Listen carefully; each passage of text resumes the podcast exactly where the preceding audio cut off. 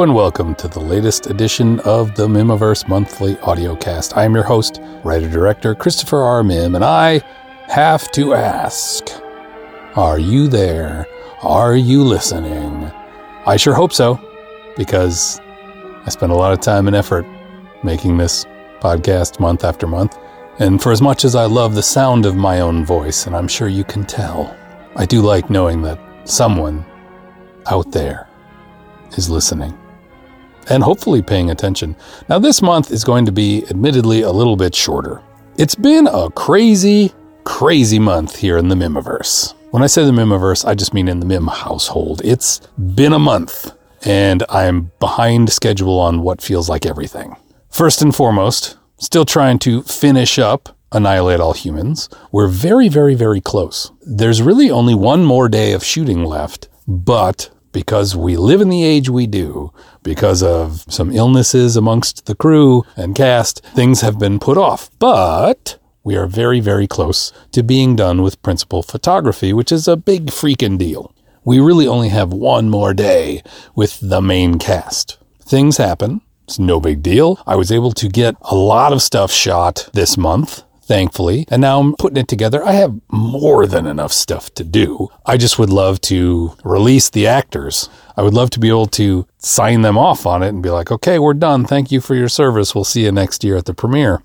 Because I, I hate that they have these things sort of hanging over their heads. I hate that we're this close, but I don't blame anyone. I hope people listening, if you're in the cast and crew and you're like, this is my fault. No, it's not. It's the way it goes because a couple people have been sick, including and this is part of the reason why, unfortunately, there will be no Atomic Tales this month. My wife has fallen ill, but there's kind of a weird, happy reason behind why she's feeling sick, which sounds weird. But here's the thing when I started making The Monster of Phantom Lake way back when, it was partially a response to my stepdaughter having been diagnosed with cancer back in 2005. Well, she was diagnosed in 2004, but in 2005 is when I finally started making the movie. And at the time, she was 13 years old and she had cancer, and we were dealing with all of the craziness of that while making the movie, and the movie brought us all together. So that's a big part of the story. And if you listen to the episodes of An Oral History of the Mihmiverse every month, you already know this story. That was then. And now, this is why I'm saying it's kind of a weird happy thing. It's not happy that she's sick. No one likes being sick, and she's getting better. Part of the reason she's sick, my wife Stephanie, is that she's very run down. And you're like, when does the good part come? This sounds terrible. She's run down because my stepdaughter Liz, who, as you know, is a cancer survivor and is now 17 years out from it, had a baby this month. So Steph and I are grandparents now, which is blowing my freaking mind. Now, Steph was very excited. Liz is living with us, and Steph was helping with Liz and her transition from pregnant lady to mom. And Steph is very kid focused, and she's always been very kind of a super mom. Admittedly, she's a super mom. And so she has been right there for Liz at all hours of the day, all the while also working in a school as a special ed teacher. So, for a couple weeks since the baby was born, Steph has basically slept not at all. And so she was getting run down for a happy reason. She wanted to be there. She wanted to be super grandma. Liz needs the help. She's helping. But the older you get, when you don't sleep and when you run yourself ragged, the more your immune system gets its ass kicked. And so, being someone who didn't sleep enough, and working in a school, which is a petri dish, especially now with all these things going around out there COVID and the flu and RSV and mystery illnesses and colds and you name it. She picked up an opportunistic infection. She's getting over it. She's had it for a few days now, four or five days, and she's getting better. Her fever has come down and she's just feeling much more normal. But that's just another crazy thing happening here in our house. So she's been sick there's a new baby around, so everyone here is sort of out of whack. We all love her. My granddaughter, Isabel, she's adorable as hell. She's the cutest baby ever. Don't tell my kids I said that. But as a new grandpa, I mean, that's my right. I got to dote over her because she's adorable. It's just been nuts. So, certain things have fallen by the wayside. And that's okay. I've remained busy. I'm still working on the movie. I'm still editing as it goes. I'm still filming when we can. But I have mentioned this many times. With Annihilate All Humans, things were designed in such a way that we could film it over a long period of time because it's a little compartmentalized. I'm just down to one more day, which hopefully we'll be doing next week or in the month of December, and special effects, which we're filming as we need them. And so things are coming together. Things are working out. The movie's coming together. It's super cool and super cheesy. There is something about this one that feels, it's hard to explain. Like, it feels a little like my ambition on this project is outpacing my ability to do what I'm hoping to do. Which sounds like I'm making excuses why the movie might suck, but that's not it. When you make B movies, sometimes trying really hard and failing spectacularly, which I've said a lot, makes for the best B movies. And I'm not saying we're failing. Actually, everything we're getting is really good. But when it comes to some of the special effects, they're, let's just say they're very era appropriate. If you've ever seen Plan 9 from Outer Space, you're going to like this movie. It's good. I got over a half hour edited and I'm finally getting into some of the deeper special effects stuff and I really love it. I mean, there are things that make me laugh. It's just, I'm trying to make Independence Day on less than $10,000 budget and it's going as well as you'd hoped. And there's something beautiful about it that I'm really enjoying and I know you're going to like. I'm going to be just working hard on it for the next six to eight months before we finally get it out. I'm thinking maybe I want to release it in August partially because we did really well releasing at the end of July, but I've never released a movie in August. So if you're one of those people who ordered the 2023 Mihmiverse wall calendar, one of the things I do in the wall calendar is I always put the dates of when I release movies or projects. And there's nothing in August. And it's not just that there are no Mihmiverse projects, there are no holidays in August. It's just bare. So you get to August and there's nothing. So part of me wants to do the first week in August simply because then there would be something on the calendar. It's an arbitrarily stupid reason to release a movie in August. But again, we released the last one on July 27th, the last week in July. So what's the difference? I suppose the difference is a week. But it's still summer. It's still before kids start school, even in the states where they start school in August. And there's really usually not much going on at that time. And it's hot. So, what better to do than go to a movie in a nice air conditioned theater? So, that's what I'm aiming for. And I think I can do it. But I'm really, really liking the, I don't know, there's something really cheeseball about this movie that is everything I wanted when I originally came up with the idea. I think I mentioned this before, but I'm going to mention it again. This movie idea dates back to 2015. I had this idea for this film about aliens attacking the world and Dr. Edwards and Dr. Gabriel and General Castle fighting the aliens. I spent a night writing about eight pages, two scenes, and I absolutely adored them. But at the time, it was just sort of a writing exercise to try and get the blood flowing, you know, to try and get the creative juices going. Because at the time when I wrote that, I, I didn't know what I wanted to make next. And I wrote that because I got that idea, but I didn't know where to go with it. So it was like I had these seven pages and nothing else. And then I came up with the idea for Weresquito, Nazi Hunter, and I made that instead. And then this sat in my folder of partial scripts and it just sat there. Earlier this year, when I had finished The Family Kids and The Day the Earth Abruptly Almost Ended, I didn't really know what I wanted to do next. I talked about doing the anthology movie and I started writing them and I realized the anthology movie is much harder for me to do. I don't really know how to work in shorts. And I wrote a couple of them, but I was still struggling with writing enough to make it a feature. I was trying to find something. I was having issues some serious writer's block, which I honestly never really experienced. And it was driving me a little crazy. I've told this story before, but I started going back through old unfinished scripts in the hopes that I would figure something out and something would spark something. And I came across this and I'm like, this is such a good idea, but I don't know what to do with it. I had a conversation with my son, Elliot, and my daughter, Alice, and we started throwing ideas back and forth at each other. And suddenly it all came together and it was like, that's it. And the creative wall in my brain crumbled. I zipped through the script in about a week and it just came together and it was perfect. And I was like, that's my next movie. And we started shooting at the end of May. And here we are in December and we're almost done. But again, I did this to make it somewhat COVID proof because I needed to be able to take breaks if we needed them.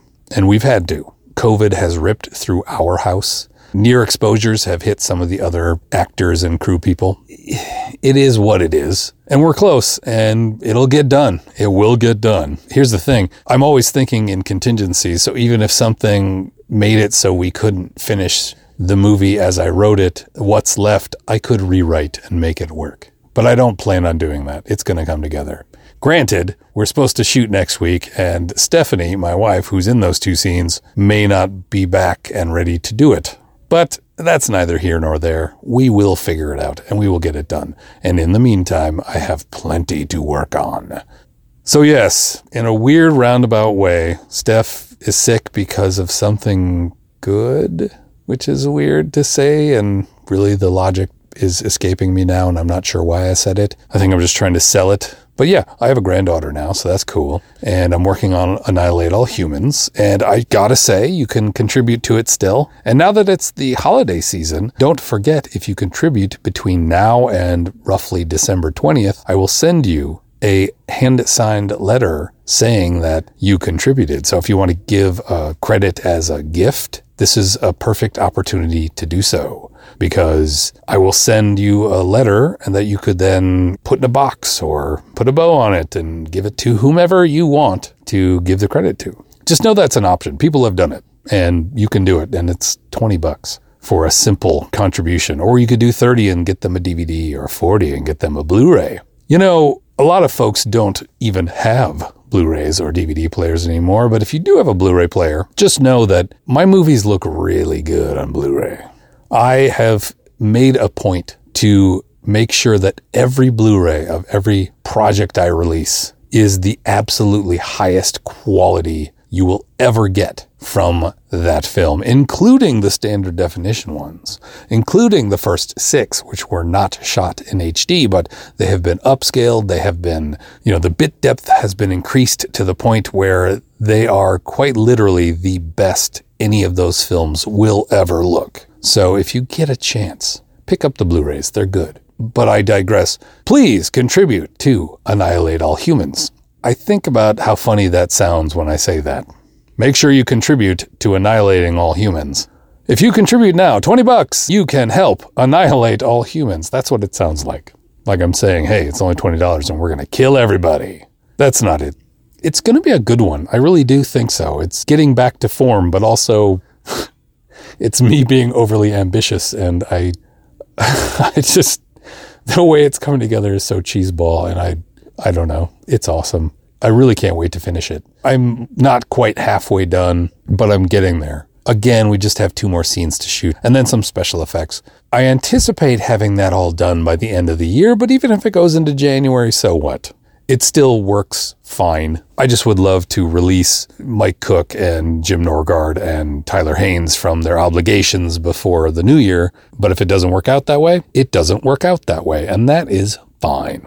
It really is everything's crazy here. Making a movie, there's a new grandkid. I've been being the annoying grandpa where I'm like, hey, you want to see pictures? You want to see pictures? Look at this cute thing. Look at her. Because she's adorable.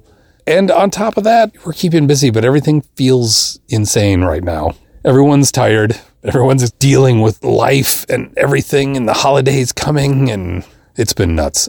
I do have some bad news, however. You remember last month where I was talking about how we'll have the Mihmiverse mystery boxes this year. We will not have Mihmiverse mystery boxes this year. With everything going on and all the insanity, we just will not be able to get them together. I guess I never realized how behind the eight ball I was. Usually before, say, December 1st, which I'm already behind the eight ball on this recording because it's December 1st right now. Before December 1st, I always have everything together and ready to go.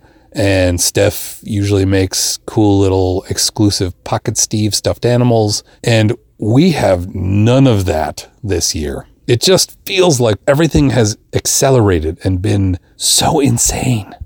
And it has. I mean, it just has. And so we won't be able to do them this year, which is a, a shame, but there's not much we can do. I don't have a lot of help. I don't have money to pay people. Sometimes things fall by the wayside. And that was the thing that had to fall by the wayside. And that's okay. I know if you're one of those people who gets them every year, you're probably pretty disappointed, but that's not to say that once things calm down a little past the holidays, I won't do one in time for Monster Day. Perhaps it should be more of a Monster Day thing instead. You know, every time we hit the holiday season, things are insane. I mean, I don't know if you know this, but I have a lot of kids and now I have a grandchild too. I mean, there are only so many shopping days until Christmas and I'm still making a movie, and it's just, it's crazy. And I always have to get the calendar together. And another thing, I have to do the Mihmiverse holiday card, which they are at the printer. Just waiting to get them back. Should be early next week. If you don't know what the Mihmiverse holiday card is, I think you can probably figure it out. But if you just don't know, every year for the last seven or eight years now, I do a free Mihmiverse Christmas card, basically. It's, it's a card I send out to anyone who wants one who signs up for it. And here's the thing I don't send it out to just people I know or people who I know are big fans. You have to request one every year. There's no permanent list. To do so, go to steuphoria.com and it'll come up. Fill out the form and you'll get a holiday card. The sign up form is also available in the December 2022 Mihmiverse Monthly newsletter, but it's limited to a certain number of people. And once I reach that limit, I shut it off and you don't get one if you don't sign up.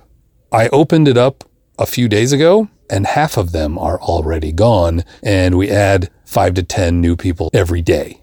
Once I reach the limit, there are no more. I don't get them reprinted. That's it. That's all there is. So if you want to get one, sign up. It costs you nothing. And I'm not collecting email addresses. I'm not collecting your home addresses. After the holiday cards go out, I delete my holiday card list. I don't keep any of it at all. So if you're one of those people who's kind of paranoid about that kind of thing, don't worry. I don't keep them. I don't sell them. I literally delete them out of the database. I don't keep them anywhere.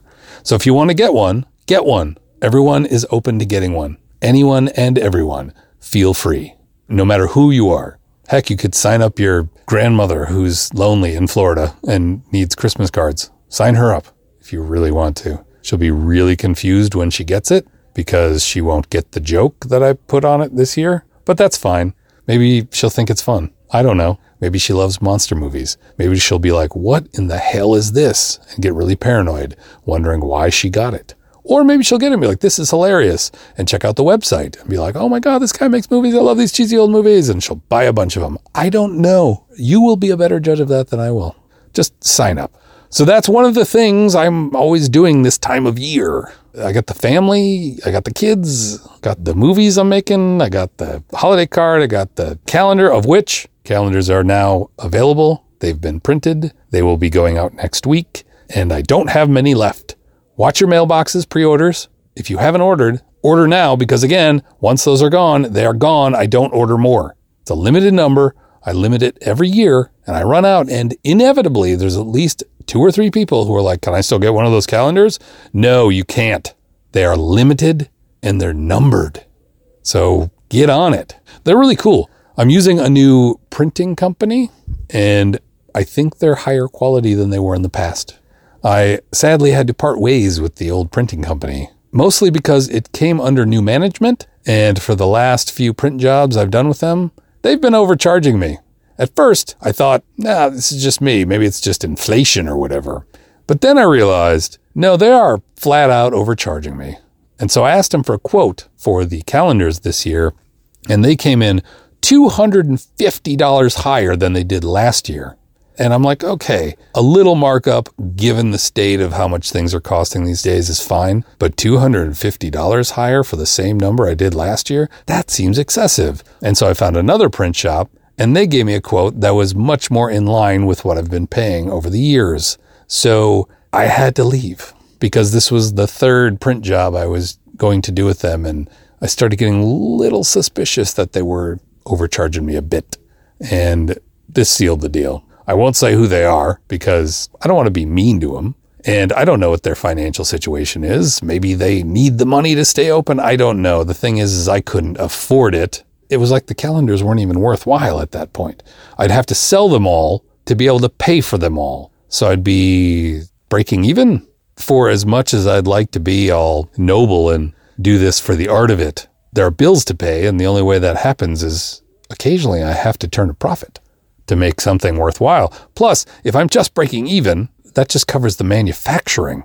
I mean, my time goes into these things. It takes a long time to design these calendars. Plus, there's the shipping and just all the stuff that goes into it. And if I just break even on the manufacturing, it just doesn't work. Supply and demand, economics. Point is, I had to go with a new company, and I'm glad I did because the quality seems just higher.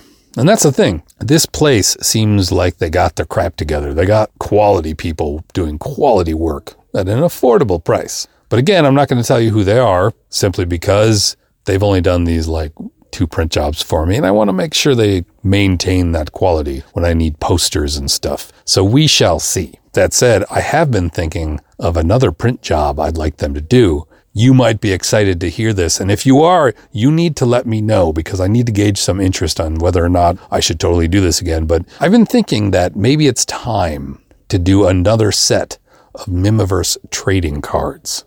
We've done two sets of Mihmiverse trading cards. The first was the monsters of the Mihmiverse. The second was the art of the Mihmiverse. I have an idea for a third set of cards, and this would be a good test of this company to see how much they want to charge me for these, but I need to know that people want to buy them. I mean, in the past, they always sell out pretty quickly, so that seems like it'd be a pretty good indicator. But times are different. Everything's more expensive, you know? And I just, I need to know if you'd be interested in owning a set of them. And I'm even considering maybe, maybe it'd be cool to re release all of the sets as one mega set. You know, just do a couple mega sets where you get sets one, two, and three. And maybe I'd even do another rare one if you bought a mega set. See, here's the thing. We used to do the trading cards and I started doing these things where you get rare cards if you showed up to certain events like premieres. And so maybe I do a mega set where you buy all three sets and you get like a couple special rare cards that come with it. Maybe. What do you think? Yes? No? Maybe? Anyway, that's just an idea. But again, if you want to see those, you have to let me know that you want to see them. And then I can look into it, see if I can make it happen. Anyway, so the Mihmiverse is insane right now. I am doing my best to keep everything together and keep everyone's heads above water and get this movie done, annihilate all humans, make sure you contribute. The next episode of An Oral History of the Mihmiverse is coming up soon, and I apologize if this seems rushed or short, but that's just how crazy things are right now. But I just wanted to let you know what's going on and keep you up to date. That's why you listen and encourage you in time for the holidays to order your calendars if you haven't yet, to sign up for the holiday card list, to contribute to the new movie if you want to give it as a gift and get that letter. Now's the time. And apologize profusely for not having the mystery box, but now that I'm just sort of talking about it, and honestly, I'm spitballing here, this is the first I've even considered this, maybe it would be a better thing to bring out around Monster Day around March 9th, the date when The Monster Phantom Lake was released. Maybe a mystery box would be cooler around that time of year so that it lessens my burden on all the things I always do at the end of the year. And then I end up doing this where I can't even get an Atomic Tales together because everything is crazy. Maybe just knowing that there's one less thing, it sort of spreads out the Mihmiverse cheer throughout the year. If you'd like to see that, maybe send me a message and let me know that. Also, maybe we do more trading cards. I think that might be cool. Maybe I do some more lobby cards. I don't know. I have some ideas. I have ideas. But I need to know that people are interested in those ideas. So drop me a line and let me know. For now, though, I think it's time we move into the further adventures of what happened around the time I was making The Giant Spider with this month's edition of An Oral History of the Mihmiverse.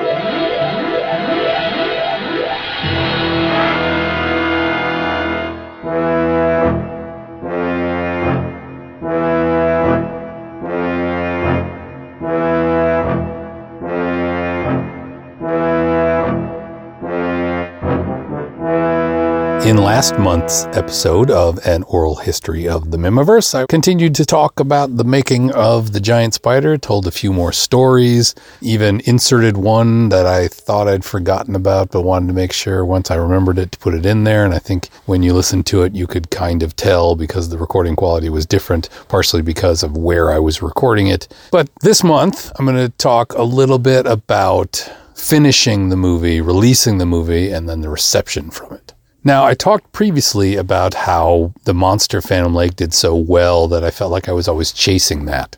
And honestly, to some degree, I'm still chasing it because I still meet plenty of people who are like, the monster Phantom Lake is the best. I think when it came to the giant spider, I finally found something that was as good as, if not better than, the monster Phantom Lake. We finished shooting it. We had lots of great fun adventures, and I'm sure there's stuff I'm forgetting. But once I started putting everything together, editing it, and started watching chunks of it, I started to realize that I had something kind of special on my hands. Everything about that movie came together from the cast to the crew to the locations to the spider itself to everything, all the special effects, everything worked out perfectly.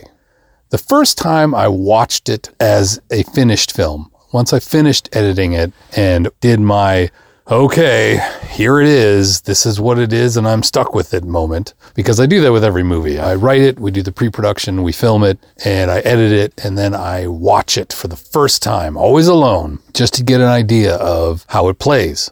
And usually, I'll watch it and I'll have a bunch of notes and I'll go back and make some changes. But ultimately, that first full watch through, my initial reaction gives me a real idea of how good or how bad it is. I always go back and make changes. There's usually little tweaks that have to be done. Sometimes the sound is wrong here, or I want to maybe cut out a few minutes there, you know, that kind of a thing. The general overall look and feel of the movie is what it is at that moment. There's no going back. Even with reshoots, it's just, it's going to be what it is unless I want to reshoot the whole thing, right? I've spent so much time and effort putting it together. This is what the movie is. And I may clean it up or fix it up a little bit or try to brighten it up a little bit or make it sound better or worse or whatever it is. But that is how the movie is going to be. That is the overall mood and look and feel of that film. The first time I watched the giant spider. I was kind of like, this is the best damn thing I've ever done. And I still kind of feel like it's up there. It's definitely still my most popular. And I still think it's some of my best work to date. There are things now, after seeing it as many times as I have, that I might have tightened up a little bit. I think some of the beginnings of the whole discussion that Dan and Shannon have in the malt shop, I would probably tighten that up a lot, but it's still fine. And the movie's not that long, so it's almost like you need that padding, but it's really the only padding that's in there. Is I feel like that conversation maybe goes on a little too long. Some of the stuff I might just tweak a little, and some of the things I had in there simply because I wanted them to reference things that were going on at the time with me and just in the Mihmiverse in general. The whole thing with Commander Lambent was this thing we did on the Mihmiverse Bonfire podcast, where I started writing this radio show that we would do and record that I would edit and then send to Mark and Ruby. But it was always this little thing I'd write before we'd record the podcast for the guests that day. And we would just kind of dry read it. And then I'd put some sound effects into it and we'd put it in as a little something extra for the Bonfire podcast episodes. We were doing a bunch of them at the time. And so I thought, hey, this would be something fun to make canon, basically, by adding Commander Lambert officially to the Mihmiverse as a radio show that young Danny Johnson liked to listen to. That little opening sequence maybe could be a little bit shorter. I could have probably tightened that up a touch, but I think it's fine for what it is. It's a nice build up to ultimately seeing the spider and then the amazing theme song. And I guess I should quick talk about that theme song since I'm really talking now about the editing process and the post editing process. I met this guy named Dan Flanagan, who is a really nice guy. And he contacted me, and I don't honestly remember how or why he found me. I know he found me and contacted me about potentially doing some music for my films. He's the owner of this indie DIY record label, very underground, very indie, very keeping with the spirit of St. Euphoria Pictures of doing it all yourself outside the system. It's called Acoustic Fury Records, and, and his band was on it, and some other bands were on it. And he suggested this idea of doing a contest with the bands on his label that were interested in submitting a song that could potentially be the theme song. I was all for it. I was like, yeah, let's do it. I mean, that sounds awesome because I liked the idea of doing a full on old school theme song, kind of like the Blob has a theme song, you know? And I just, I wanted to do something like that. And so he took it to his bands and they all came back. And I think there were eight entries. And two of them were by this band called the Night Hobbs. They actually did two. And I ended up using both because I listened to all of them and they were all good. But the giant spider theme that the Night Hobbs had submitted just blew me away. I was like, this is catchy. The mood was right and just everything about it. I decided that would be the theme song. They did this other song called The Spider Smash. And I like that one too because it has this cool surf guitar thing. And I was just like, God, I want to use this. And so I asked, I was like, can I use both? so the Night Hobbs won the contest. Also, I used both their entries, which I think works out in the end because both songs were just so good.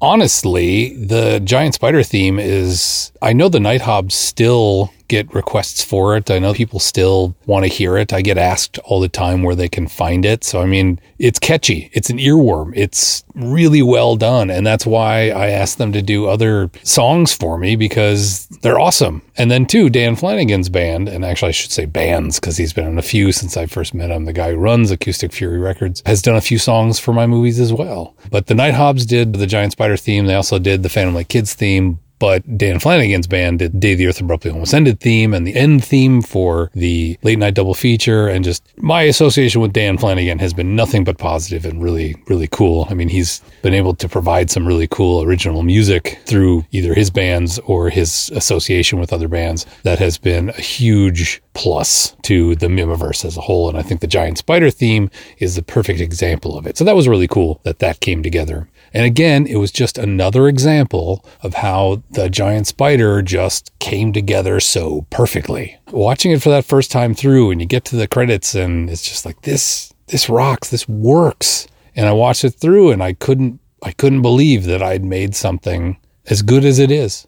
I don't always like tooting my own horn like that so much just because I tend to be a little overly critical. And even, I mean, you even heard it right there. I'm like, well, there's some small things I'd change. I don't think I've ever made a perfect movie. I think I've made some pretty damn good ones. And this one is definitely up there as one of the best, if not the best thing I've ever made. But again, that depends on your perspective. I've met people who are like, it came from another world is the best thing you've ever done. I wholeheartedly disagree, but you can't fight with people's perceptions of things. You can't fight with people's tastes in things or why they like things or why it matters to them or why it appeals to them. I just have to be grateful that anything I've ever done appeals to anybody. I'm just so thankful for having fans and for people who like what I do and who have continued to make it possible for me to do this. Anyway, the giant spider, I knew upon first watch through that this was going to be something special there was just an energy throughout the entirety of it. There was just something cool about the making of it, about the quality of what we were ending up with, and just all these little things. When you add them all together, everything about the giant spider was kind of perfect. I just said the movie's not perfect, and I admit the movie's not perfect. No movie is perfect,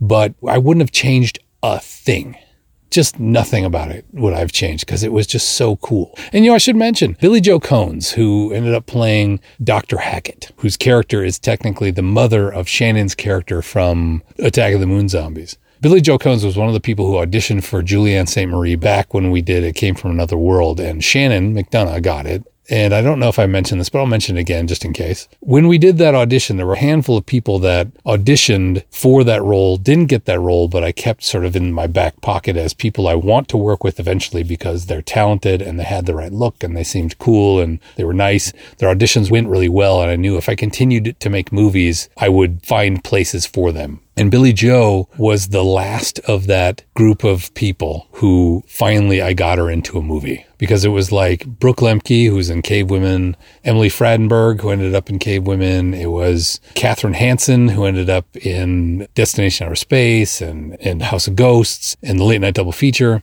And Billy Joe Cones was perfect for the role. And it was really nice to be able to work with her and she fit in really nicely with everybody. And, and I think everyone had a good time. I don't think anyone had a, a negative time in making that film. I just feel like everybody involved was really having a great time. And it's weird because I feel like to a certain extent, the giant spider was kind of like the height of it. It feels like the highest I ever got. I'm not saying everything has been like a steady decline or anything, but I just feel like nothing I've done before or after that has reached the heights of the giant spider. And it just is what it is. I mean, it's like if you have a band that's considered a one hit wonder, but has put out a dozen albums, and the most they ever got recognized for was that one song that ended up on the radio and became ubiquitous and was always playing. And I'm sure at every show they still play if they're still out there making music. They're like, we're going to close the show with that because that's why everyone's here. They want to hear that song live. That's kind of what the Giant Spider ended up feeling like to me. I definitely felt like I had finally surpassed the monster Phantom Lake. And I knew after seeing it that first time, I was like, this is the one. This is the one that supplants the monster Phantom Lake.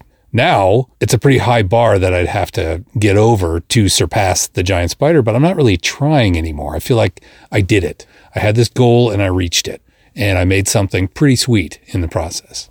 That movie has played more places than I think anything now. It's played all over the place. It's been on Australian TV. It's been on different TV stations. It's played at drive-ins. It's played at movie theaters. It's played at film festivals. It's the movie I play the most, especially if I go to a new place and I'm trying to introduce the Mihmiverse to people or if people are like, I want to buy one of your movies, but I don't know where to start because there's so many. Where do I start? I always just say the giant spider. I mean, it's reflex at this point. In fact, all the people who help me when I do events, people like Jackie Baker, who many of you might have met down in Texas, or Michael Kaiser, or anyone who's ever helping me at events, if people ask if I got one, which would I get?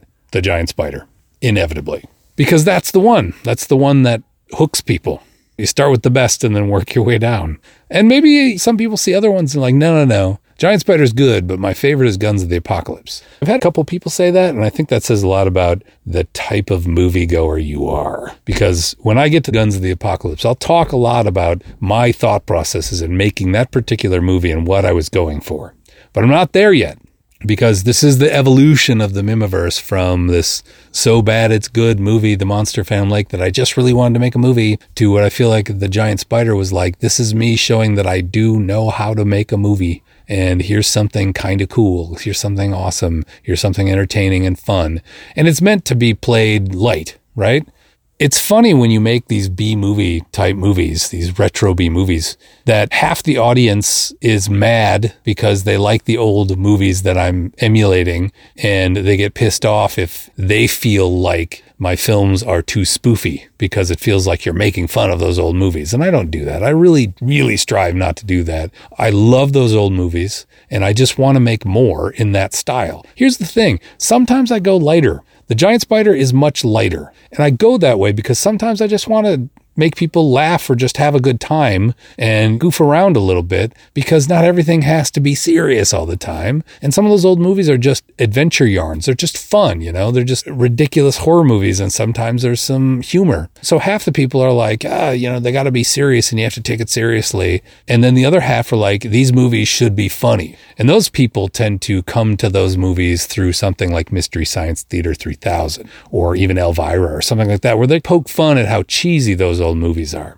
Because you cannot divorce yourself from the fact that it's the 21st century and we're looking back on movies made 60, 70 years ago when just times were different, technology was different, special effects, a lot of them were in their infancy. I mean, just things that they tried to do back then that they really didn't even know how to. They were making it up as they go along. People like Bert I. Gordon, who was just making up special effects techniques as he went along. Looking back on it, I mean, it's, it's kind of silly. I mean, there's a lot of those movies are silly. The science is all wrong, totally made up bullcrap that is purely speculative and incredibly wrong. And it's sometimes they're worthy of just sort of giving them a little crap. And that's okay. You can make fun of those things and still love them as long as you're not doing it from a mean perspective of like, ha, look how terrible those are. Those people were idiots. They sucked. They were so untalented. And the truth is, they're not. They were talented people making these movies. Sure, Ed Wood wasn't the most talented filmmaker, but the man had heart. He was trying to make something good and just failed spectacularly. And that's okay. That should be a shirt, you know? Sometimes it's okay to fail spectacularly. That's the mood of the giant spider is that it's poking fun at all of the giant bug movies out there. But a lot of those giant bug movies are great. You know, Them is one of my favorite movies from that era, and that's about the giant ants. There's actually a reference in The Giant Spider to Them. There's a couple, and one of them was suggested by Mitch Gonzalez. Them, the giant ant movie, was, as far as I understand, it was originally supposed to be shot in color and ended up not being shot in color. They ended up doing the opening title in blue and red, where it says Them. And I thought, you know what? I have never done anything color in any of my movies up to this point. Mitch suggested you should do the giant spider in blue and red as a tip of the hat to them. And I was like, man, you are brilliant. That's a great idea. And I will steal it because you gave it to me. So technically, I'm taking it as a gift because you gave it to me. The man is full of great ideas. I'll just say that. I used it and it was just a nice tip of the hat to them. Also, when the spider comes, it makes a noise similar to the sound that the ants make in them. I ended up creating that whistly noise to emulate it. It's not the exact same noise. I created my own, but I wanted it to be reminiscent of the ants in them because they make this sort of like trilling whistle noise. And I made something that was similar. That is, when the spider comes, you can hear it to let you know the spider's coming or it's there. And that right there is another tip of the hat you know, I knew when I finished that movie it was going to play well. Once it was done and I was ready and I showed it to Michael Kaiser and Elliot and, and my wife and they were just like, man, this is, this is really good. I decided, hey, we're going to do a premiere. We're going to do it in May of 2013, May 22nd, which is Michael Kaiser's birthday.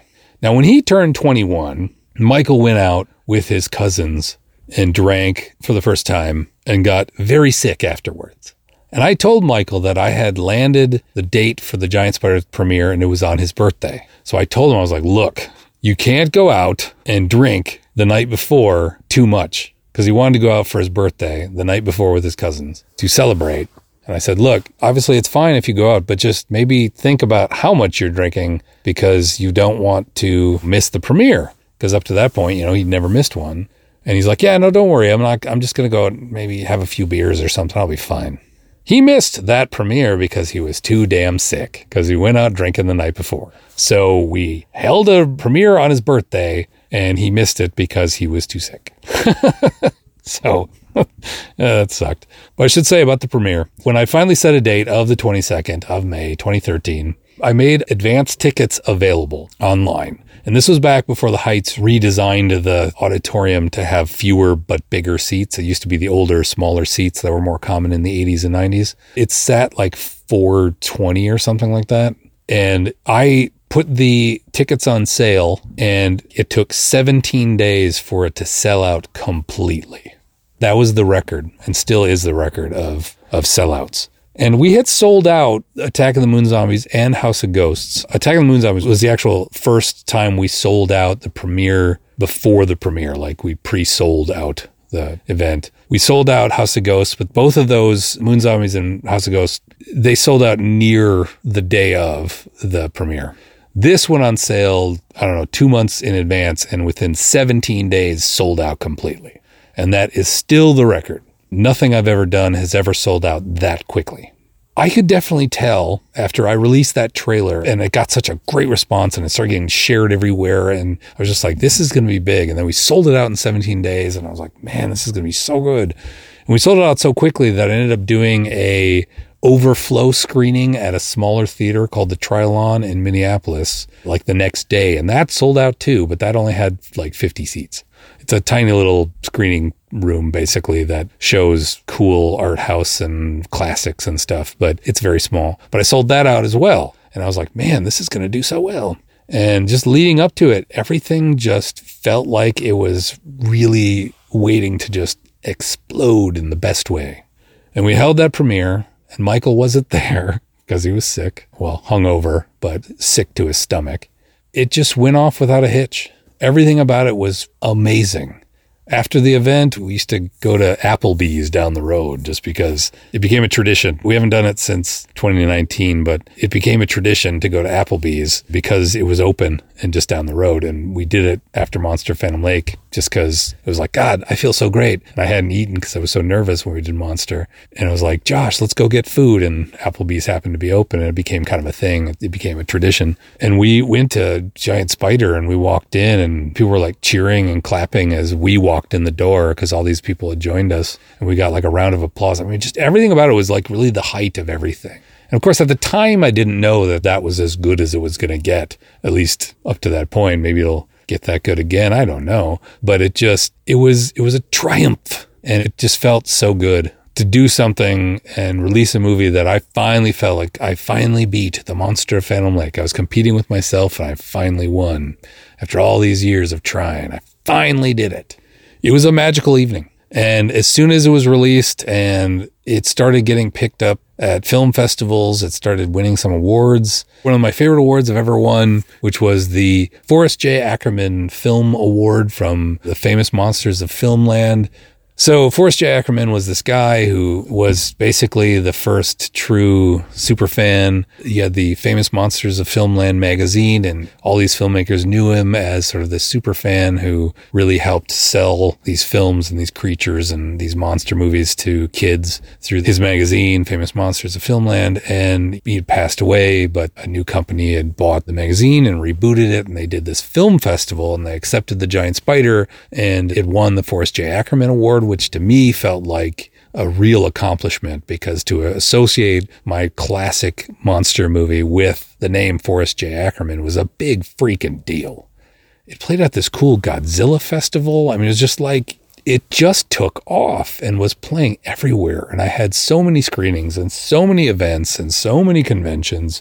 It was a whirlwind and it was so much fun and it got so much positive attention it hasn't gotten 100% positive attention, but most of the negative attention it got tended to be from folks who are the worst reviewers. And it's because they're people who approach reviews of things not by reviewing what a thing is. They don't approach a film and say, well, this is what happens, and this is what I think about how it happens and what happened. They go into it going, I watched this movie if I were going to make this movie, this is what I would do. And since they didn't, I didn't like it.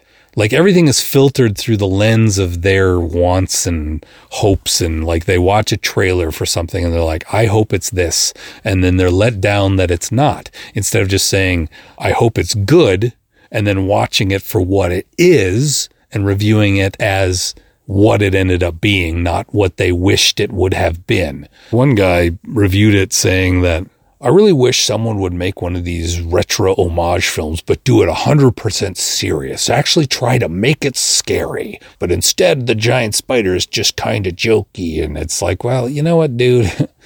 I don't know that it's possible to make a true movie in that style of those old movies and actually make it truly scary simply because there are limitations on what you can do before it stops being authentic right? And I want to go for more authenticity than not. And there were things back then they just couldn't get away with. You couldn't show something that would really be too gruesome or too violent or too sexual or use certain language or too bloody or whatever. You couldn't do those things. You were hamstrung by the rules of the time. And so if you're going to make a true homage movie, you really can't make it so scary because we've evolved beyond that. We're so used to that. These things have become tropes. You see scarier things in commercials nowadays than you would ever see in a movie back in the 50s or 60s. The Michael Jackson thriller video is 10 times scarier than most things that were ever released in the 50s or 60s because, again, or early 60s, I should say, because there were rules. There are things you could do, there's things you couldn't do. And if you're going to make something that's a true homage to that era, you have to follow those rules to a certain extent. And if you play too far outside those rules, it stops being homage and it just starts being a modern film in black and white. You know what I mean? And so I get what the guy's saying. It would be cool to see a actually scary giant spider movie because I feel like most giant spider movies weirdly tend to be kind of funny, at least modern ones. I don't know why someone hasn't really truly tried to make a a really scary spider movie, given that so many people are scared of spiders. But a giant spider, I think, ceases to be, I don't know, there's something about it when you make something really big that maybe it stops being as scary because it becomes too far outside the realm of reality. And I sometimes think that the scariest movies are the ones that are possible. I mean, a giant spider would be frightening if you saw one in real life, but you know you're never going to. So there's a degree of disassociation with it that it stops being truly scary, at least if you're older than eight years old.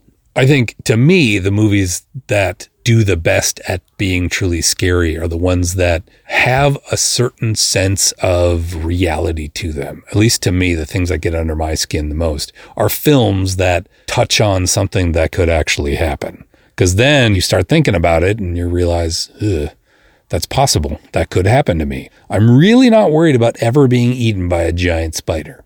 Now, being bitten by some sort of venomous spider, sure.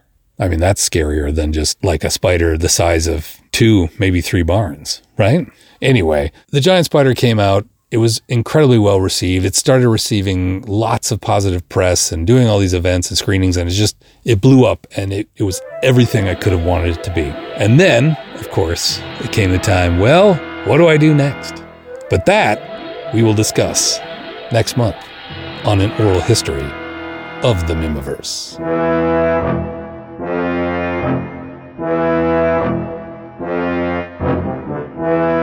Thank you so much for listening this month. I apologize again for not getting an Atomic Tales together soon enough, but it's been nuts. I'm a grandpa now. So, yeah, I'm just going to keep making movies. I imagine Atomic Tales will be back next month. I will shoot to make sure it happens. I apologize again for no mystery boxes for the Christmas season, but I think I'm going to try and get one together in time for Monster Day.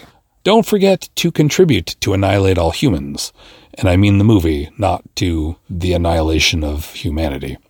Get your calendar while you still can, sign up for the holiday card list, and let me know if you'd like to see more collector's card sets made. I really need your input before I get into that, because that takes quite a bit of work.